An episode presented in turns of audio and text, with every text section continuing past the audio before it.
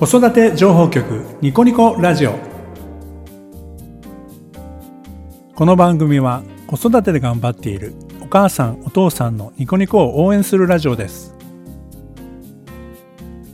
しばらくなんかやってなかったんですけど まあねあの伸びるラジオという形で、えー、まあお母さんに主に子育て中のお母さんとか、まあ、子育てを終えたお母さんにお話を聞くラジオです。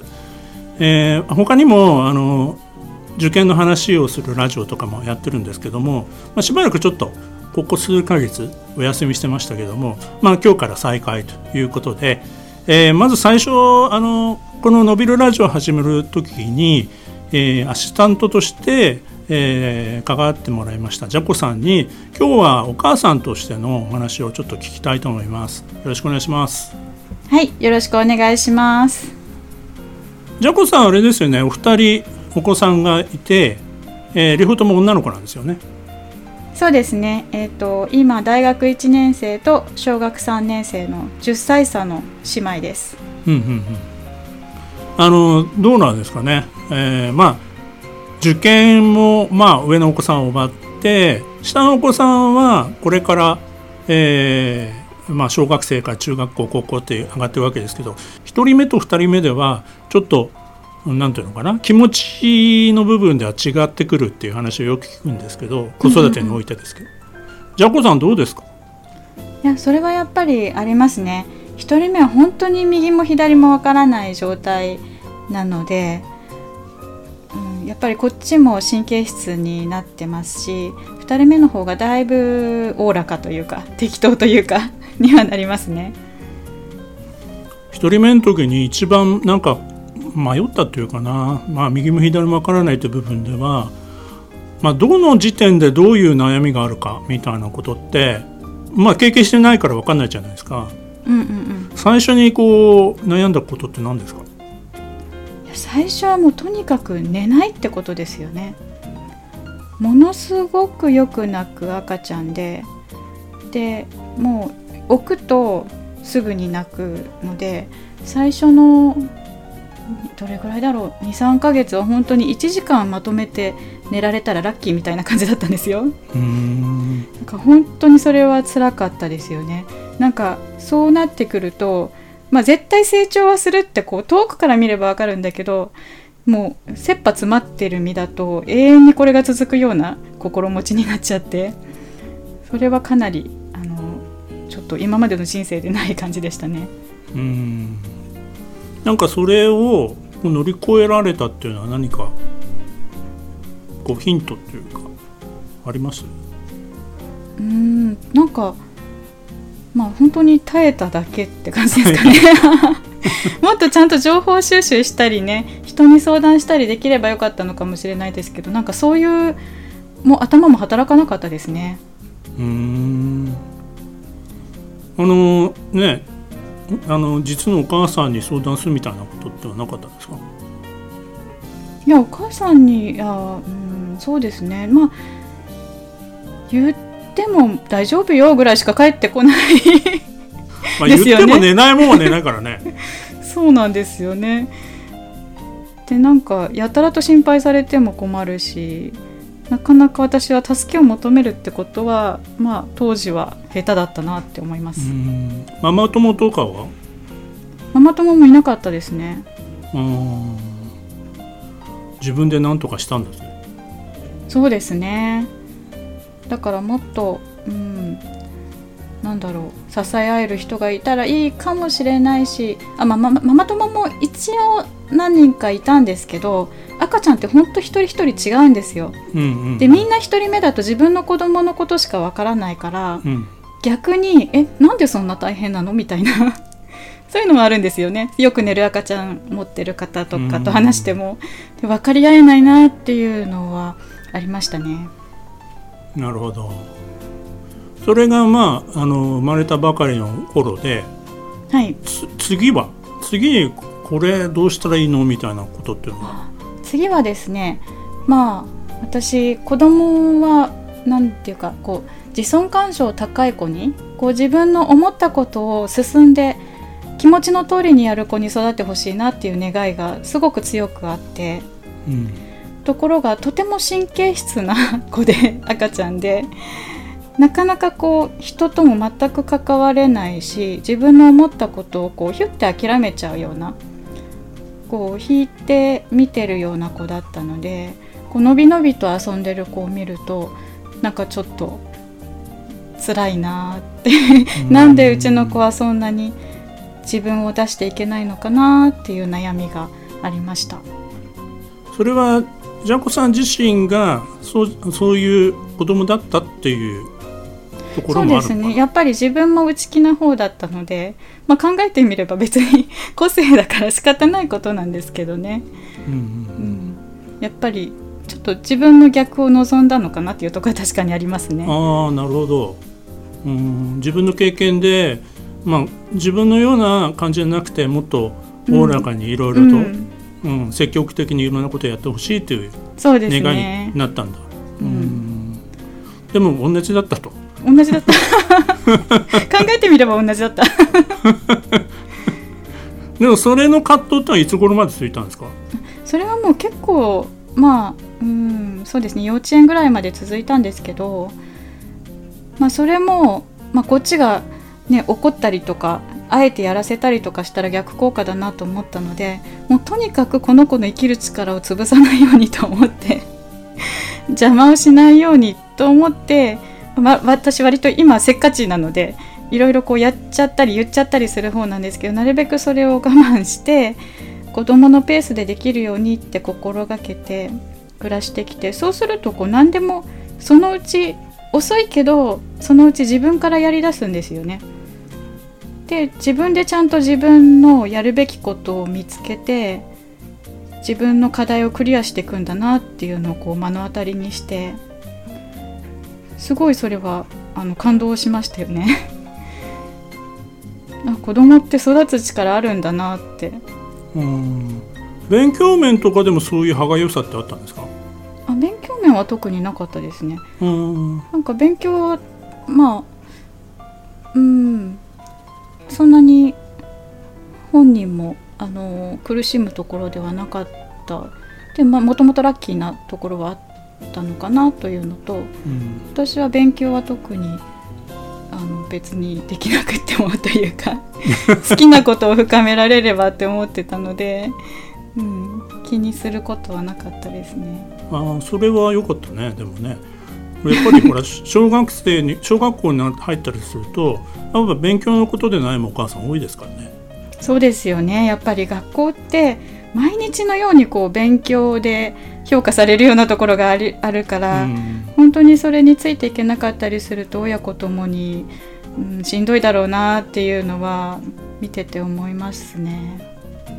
なねま前に以前にジャンコさんのその子供の頃の話ちょっと聞いたことがあって あったと思いますけどあの ねちょっとあの海外にいてこっちに来たら算数が分かんなかったみたいな話あったじゃあないですか。算数でつまずいた話ですね。そうそうそうそうあれがずっと尾を引いてて私はもう理系じゃないって思ったみたいな小学生で諦めたみたいな話あったと思うんですけど九九でつまずいてしまった話ですね。でもでもそうそういう経験があるからこそ勉強だけはちゃんとさせなきゃみたいなのはなかったんですか？あそれはないですね。うん。うん自分の好きなことをやってくれたらいいって。むしろなんかオタクになってほしいと 思ってました。それもまたないものめねたりなんですけどね。そうですかね。ね。オタクあれ？ジャコさんオタクっぽくないくない？オタクっぽいですか？結構こうなんか突き詰めてもうねいろいろなねことをあの始めたら。ああいやいろいろ手を出してこうすぐ冷めるっていう感じですね。えー。で上野子さんはそその辺はじゃあ勉強面は特にそういう、まあ、あまり気にすることもなくでも性格も変わってった感じあるんですか？ずっと同じ。あ性格ですね。まあえっ、とうん。細かいところは今でも同じといえば同じなんですけれどもやっぱりまあ年とともにだんだんこうたくましくはなってきて、うん、なんかもっと冒険したいっていう気持ちもちゃんと出てきて、うん、自分なりにこう前へ進んでいる感じうん。なのでもう全然こうあよ結果的には、うん、大丈夫だったじゃんっていうところです。うん中学受験はさせなかったんでしたっけ？中学受験は、えー、と公立だけ受験しました。うんうんうん、でももうなんか結果出る前にもう私地元に行くからって言ってまあ 結局受からなかったんですけど地元の公立中学に行きました、うん。なんか高校での,、まあ、あの出会いとか高校受験で、まあ、いい出会いがあったみたいな話をちょらっと聞いたことあるんですけど、そうですね。そのやっぱり中学での3年間があってこう高校はこう完全に自分の意思でうん。あちこち見て選ぶことができてここだっていうところに出会えたのでうん。なんか、む結果的にはむしろ高校受験でよかったなって思いました。なるほどねまあねあの決してその中学受験しない地域ではなかったと思うんですけど周りの子どもたち。そうですね、でもやっぱり我が子にはまああの公立の中学でしっかりまず固めた上で自分で選んでほしいというそういうふうに思ったのかな。うーん。あの私自分も受験してなくてであんまりそういう方面に関心がなくて知らなかったんですよ。私立中学を受験するにはもう4年生になる前ぐらいから塾で勉強するもんだっていう常識を。なのでまあ一応可能性として受験するっていう手もあるよっていうのを伝え、うん、じゃあやってみようかなってなったのが5年生の時で、まあ、そっからだともうなんか算数は難しいな無理だなっていう感じでしたよね。完全に学校で習うことと違うことを今から一から勉強しなきゃいけないとなると。なのでまあ公立だけ受けようかっていう感じで、うんうんうん、まあでももともと公立中でも全然問題ないとは思っていました。やっぱり何かなうんと学校って勉強よりもこう人と関わることを学ぶ場だなって私は思っていてだからまあいろんな子がいる環境を体験するっていうのはとても大事なことだと思っていたので公立中は、まあ、公立中であの全然いい体験になると思ってました。まあその通りだったんだね。そうですね。まあ良くも悪くも、うん。やっぱり公立で、うん、よよくない面もあったとは思うんですよ、うん。うん、でもまあその経験があったからこそこう行きたい方向をこう見定められたみたいなとこもあるんじゃないかなと思いうますーね。ん。なるほど。高校時代はもう自分でん何でもやれるようになったのかな？そうですね。どんなサポートをか心がけてたんですか？高校の時ですか？うんまあそうですね。中学高校。うん。あもう本当に何もしてなかったですよね。いやもう本当になんか我が子ながらできた子でですね。朝も自分で起きるし、うーん。なん小学校の時から忘れ物とかもチェックしたことないし、へえそうなんだ。うん。まあ、忘れたら自分の責任だしうんと思って、ただ忘れないようにこうドアに絶対忘れちゃいけないものはドアにこうメモを貼っとくといいとか一覧にしておくといいとか、うん。そういうのは教えて。ああはい。あとでもこっちから手を出したことは多分ないんじゃないかなって感じですね。へえすごいな。なんかしつけねかあのしつけは家庭のまあね責任だみたいな風潮あるけどそういう部分でもあまりガミガミ言ったわけじゃないんだあ全然やってない方だと思います。ああそうでもねあの早く起きるとか、まあ、決まった時間に行動するとかそれから挨拶をしっかりするとか、ままあいろいろこうねあの子供に求めるものってあるじゃないですか。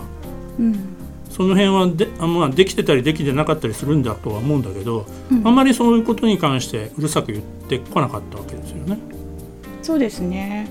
挨拶もなんか小学生の時はまあ100%できてるわけではなくちょっとあなんか人挨拶してるのにちゃんと返してないなこの子って思う時もあったけど多分それはまあその時のその子のこう気持ちなんだろう年頃とかで、まあ、一時的なものかもしれないしでちょっと様子見ようみたいな感じで、まあ、とりあえず ちょっと引いてこう観察だけして、いろいろ観察だけしてでも口は出さないでっていう感じそれがなかなかできないんだよな。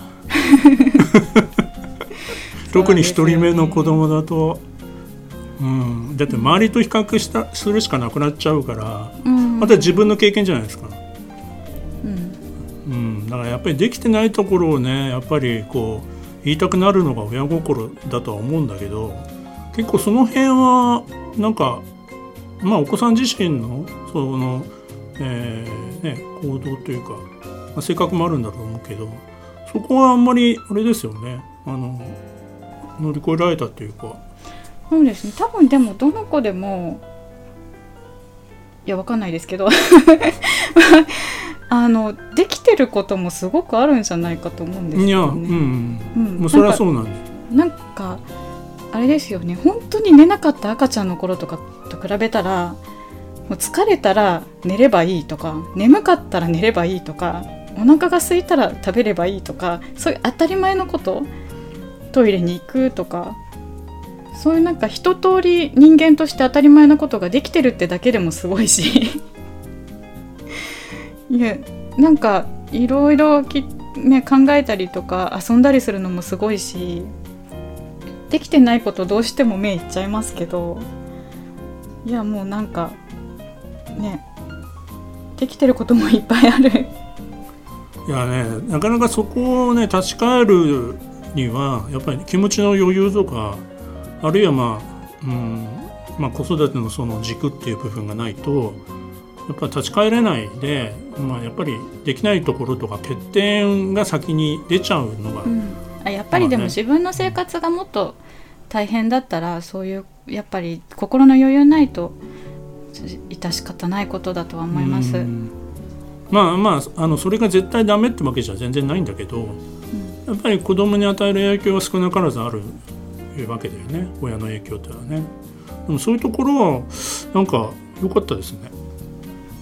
うん、そうですね。だから今の方がまああの私自身も忙しいので、まあ、下の子に対してはもうちょっとやっぱりなん口出したりとかしちゃいますよね。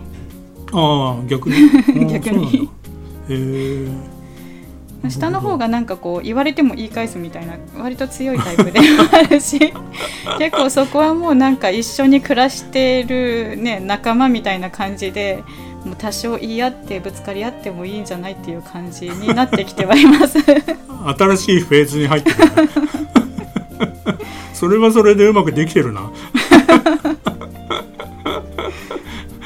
お母さんの姿を見ながら子供も気使ってるんじゃないかなそれぞれで。あそれは絶対あると思いますよ。お母さんの様子って子供すごいよく見てますよね、うん、だから自分ができなお母さんの期待通りにできなくってきっともうすでにがっかりしてると思うんですよね。何か失敗したりした時は。そうだね、だからまあ怒っちゃうけどなるべく怒らないようにうん。うん。したいなと思います。上のお子さん今年大学1年生ということであの、はい。自分で大学とかはもう全部決めたんですか？そうですね。大学も自分で決めました。もう私全然わかんないですし大学いっぱいあって。それだしあれでもんね。あの改革のあ年そうですね。って言われてたから。入試も全然変わっていってて。いや変わったと思ったら変わんなかったりとか。そうそうそう。一番振り回されちゃってコロナもあってね。一番振り回された受験生そうなんですだね。よ英語が変わるだのね、共通テスト変わるだのあってその上でコロナで結構大変な学年でしたね。本人はなんかそのことについてこう悩んでたりはしてなかったの？いやすごく悩んではいたとは思うんですけど、うん、自分でいろいろ調べたり考えたりして？そうですね。自分で調べてまああの学校もねあの見学とかもできなくってかなりもうオープンキャンパスも Zoom だったりとかしたみたいなんですけどそういうのに自分で出て、うん、完全に自分で決めてもらいました。いや今年の受験生大変だったなそれはね。本当にそう思うわ。そうですね。親としてはでも気が気じゃないかったと思うよ。思いますよ本当に。他の受験生の親御さんは、うん、ね、やっと高校入って手が離れたなと思ったら大学受験どうなってんだみたいな話でさらにコロナでそんな状況だったらね、うん、自分で決めてって言っても決めようがない人もいたんじゃないかな。そうですよね。見に行けないっていうのは、やっぱりちょっとうん辛いですね。えっとその受験にするにあたってちょっと前に聞いたことあるんですけど予備校行かないで受験したっていうふうに聞いたんですけど。そうなんですよ。あの通信教材をやって Z 会ですね。通信教材を取っていてあとはこう夏季講習は、えーと、だけ行きましたかね、うん、あと自宅学習でした。すごいですね。あれ？その Z 会とかやって受験する意味だったら地方の予備校のない地域の人がやってるみたいな。僕らの時代は一応東京なんですけど。東京だよね。まあ、行く気であればねどんな予備校でも行ける場所だと思うんだけど私の時代なんかほら地方の田舎のものだから、うん、あのいましたよ友達で。Z 会しかやってないっていう,、うんうんうん、そうですよね、通えないところもありますもん、ね、でも頑張って12時間2時間とは言わないけど1時間以上ちょっと電車に乗っていけばどっかにあるんですよ地方も、うん、でも Z 会だけみたいな人は田舎にはいましたけど今時は結構大学受験生はそうだな。まあでも学校のねフォローとかしっかりしている私立だったりするとあんまりそういう形であの予備校の三昧みたいな生徒はじゃないパターンもあるんですけどなるほど。いやでもうちは高校も補習とかはなかったですよね。すごいね。まさに自学自習なんです。そうですね。なんかいやなんかだから経済的に遠慮してたりするのかなと思って、はいはい、あの冬季講習行かなくていいの？とか。あの言った塾行かないの？って言ったんですけど、うん、自分でやるべきことは分かってるから、うん、その通学する時間がもったいないって言って。素晴らしい。なかなか言えないそれいや、うん、すごいですね。すごいね。うん、でもそれその中で自分で勉強してその結果を出していくってやっぱ不安もあったんじゃないかなと思うんだけどそういうことも言わなかったあったと思いますよ。でもあんまりそういうのをこう、うん、不機嫌になったりとかぶつけたりってこともしないんですよね。なんか鏡だなそうなんですよちょっと怖いでしょ ねあの今あのラジオを聞いてる、えー、皆さんその状況であの今年東京大学に受かったっていうのはこれはまあある意味ねすごいことだと思いますよ僕。あの3月の10日ってあの東大の発表日なんですけどあのまあねあのジャンコさんの娘さんが受験するっていうのは私も知ってたんですけどなかなかこうなんていうのかな。あのじゃあどうだったんだって聞けないじゃないですか。だからまああの早稲田とか慶応とかが発表になるのって大体2月の下旬から3月の頭だから、まあ、その辺りでなんかあの報告があるのかなって。ね私が受験あの娘さんが受験するってこともジャコさん知ってたあの知ってるっていうのは知ってたと思うので、うん、なんかあるのかなと思ったら全然話ないから、まあ、触れちゃいけないなとか。でももしかしたら国立受けてるとしたらまだ結果出ないのかなとかって思ってたら3月10日の日にあの実はみたいな話があったんであ東大も受けてたんだと思って、まあ、うちの卒業生なんかも3月10日の日にあの報告に来てくれる卒業生が多いんで、まあ、私たちにとっても3月10日って結構ねあのまあ、特別な日なんですけど、うん、で本当そういうあのなんか背景も多少はしてたんで素晴らしいなと思いましたね。いやいやご心配をおかけしました。いえいえ。そんなあの心配するほどではないんですけど。どうしたのかなといやいやいや本当ね。でも本当嬉しかったでしょいや嬉しかったですねやっぱり。もう、や頑張ってたのでね本当うに、ん、親から見てもちょっと感心するぐらい、うちすごい狭いんですよ。で、はいはい。あの小学生の、ね、妹がいるので。うんうん。すぐあのねあのとんすぐ近くでテレビ見たりとかしてるんですよ。そういう環境でこうずっと、ね、一人で頑張って勉強してたのでぱり第一希望に合格できたっていうのはすごく嬉しいですね。そうですね、まあ、この先楽しみですね。いろいろなね世界が広がって。まあちょっと今オンラインで大学の授業ねあーの、はい。少し少しっていうか圧倒的にオンラインになっちゃってるみたいですけど、そうですね。ほぼオンラインですね。うん、まあねでもあのだんだんワクチンが広がってってね、うんうん。うん、来年あたりはね普通に戻せるんじゃないかなと思うんでまたそれはそれで新しい、ね、仲間が増えたりとかいろいろ楽しみあるかと思いますよね。そうですうね、ん。大学生活楽しんでくれるといいなと思います。うん、羨ましいね。うん、もう一度戻りたいでしょ。いいですよね。で妹さんの方はあれですか？なんかあのちょっとこの収録の前に聞いたらまああの子育ての軸って言えばまあうん聞かれたことにはちゃんと答えるみたいなことかなみたいな話をしてたしてましたけど、はい。まあ、その辺はあのもう自分の中では、まあ、それ以外になんかあれをやりなさいこれやりなさいっていうつもりは全然ないってことだよね。そうですね。なんかわざわざ勉強しなさいとかお手伝いしなさいとかも特に言わないですね。あのやっぱり上のお子さんの時も勉強しなさいとは言わなかったんですか？うん、言わなかったですね。出た。出た。東大生のにアンケートを取りましたね。お母さんとかお父さんから勉強しなさいって言われたことありますかってほとんどの人がありません。ああ、そうなんですね。言わなきゃいいいいのかっていうそういうことではないんだけどね。まあ、どっちが先かわかんないですけど、できるから言わないのか、言わないからできるのか。そうそうそう。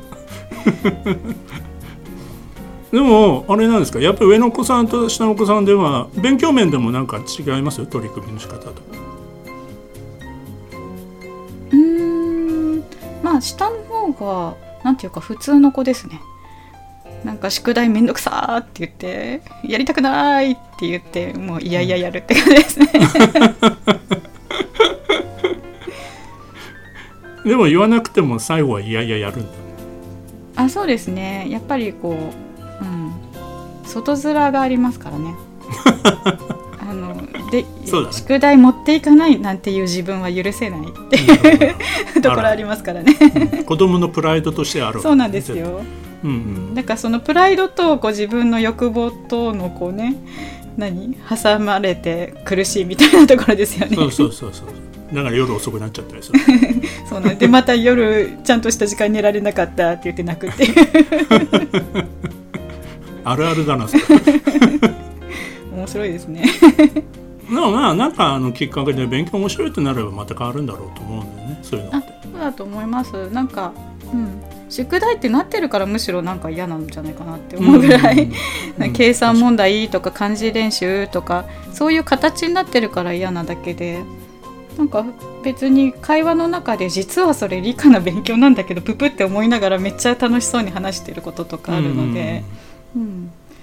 なんかもう宿題最低限やっといてあとはもう好きなことをちゃんとねあの楽しんでいればいいかなって思ってます。うんなんかね面白がって一緒に親子でやってるみたいな姿もイメージできるんですけど勉強以外の部分で。うん。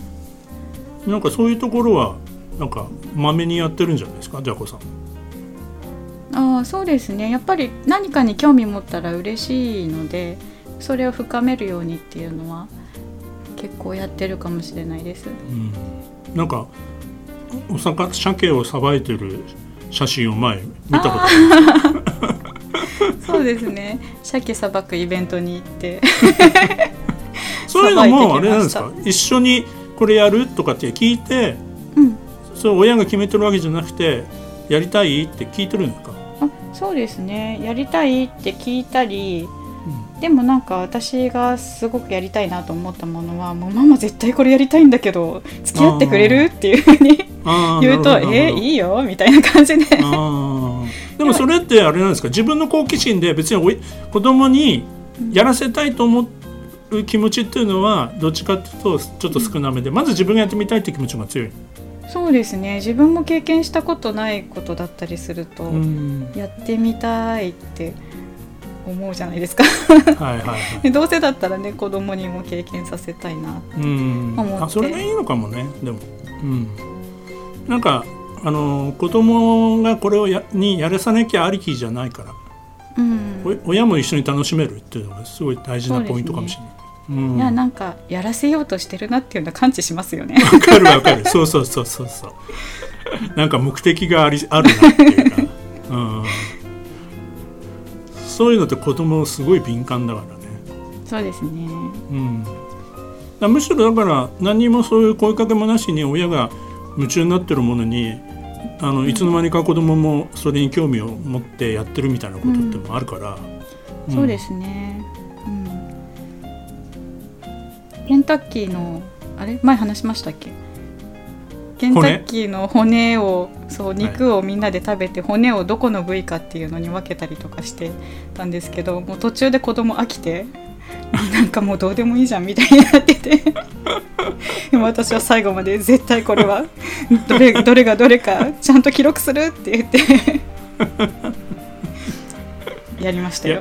うん、いやでもねもしかしたらあのいつの間にか自分であのちょっと大きくなったらもう一度チャレンジするかもしれない。よ子供自身が、そうなんですよね。あ、なんかあんなことあったなってうん思ってくれたらいいなと。あ、そう昨日インスタライブであのスクール FC の高橋さんと川畑さんのあの先生たちの出版記念のインスタライブを聞いてたんですけれども、はい。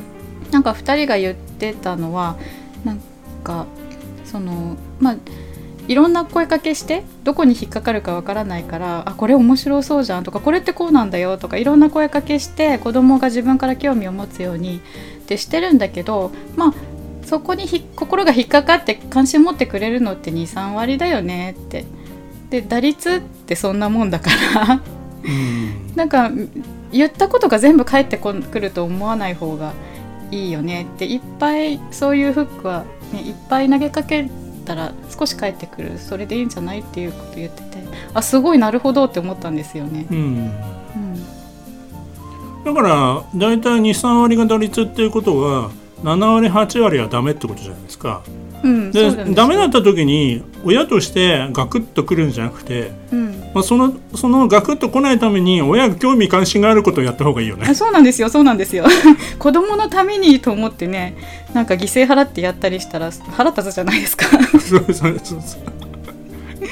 自分が楽しんじゃえの方がいいよね。そう自分がやりたいことやった方がいいですよねどうせだったら。うん本当に無理なくやれるし一緒にやれるってなったらそれもむ面白がれるしね、うんうん、ちょっとなんか競争になったりするのも面白いんだよね子供と。あそうですね。うん。まあなんかあまりにも子供のためにためにっていうなると外れ外れ外れになるケースっていっぱいあると思うね。うん、それは辛いです。辛い。ダメージが大きいから。だんだん諦めモードになっていくっていうのが一番ダメだからね。うん、この子何にも興味がないんじゃないとかってそんなことないんだけど、うんやらせようやらせようとして空回りしちゃうみたいなケースってありますよね。そうですね。まあ、まずは、なんだろう、子供が興味持ってることが何か見つけた方が手っ取り早いかもですねう。んこういうことに興味持つ子なんだなっていうのを筋を見つけて、その筋で自分が楽しめそうなことを探すといいかもですね。うん、まあまあそれが見つからなくてもなんかあの親子の鏡じゃないけど親が興味あることを、まあ、しれっとやってるっていうのもいいのかもしれないですよね。うん。うん、なんか何が面白いんだろうって漫画に。して まあ全然振り向いてくれないかもしれないけど その時はまあ自分で楽しんでくださいっていう感じだよね。うん。そうですね。まあ、ということでですねあの久しぶりにこのあのニコニコラジオ始めましたけど再開しましたけど、まあ、最初あのジャコさんにお話を聞きましたが次回からですねあのジャコさんがメインでこう他のお母さんの話をちょっと聞いてもらうっていう回をやりたいと思いますんであのジャコさんあのよろしくお願いします。はいあの大変緊張しておりますがなんで緊張 緊張するようなことじゃないと思います。別にあの丸投げして僕はもうあのあの今後やりませんということじゃないので。でもあのこの前もこの話した時にやっぱり女性同士だからこそこう共感できるみたいなそういう、あの部分もあるとは思うので、うんうん。うん、ぜひぜひあの何人かね知り合いの方に来ていただいて、えーまあ、えーひ子育てのねあの、まあ、お互いにこう学び合える場にもなるかもしれないので。ということで、えー次回をお楽しみにしてください。はいよろしくお願いしますこの番組では皆さんからの番組へのご意見ご感想子育てに関するエピソードなどをお待ちしていますまた番組に出てみたいという方も募集中です番組の概要欄にリンクが貼ってありますのでお気軽にお寄せください Apple や Amazon、Google、Spotify などの無料のポッドキャストアプリから購読または登録のボタンを押していただくと更新情報が届きますのでとても便利です。それではまたニコニコラジオでお会いしましょう。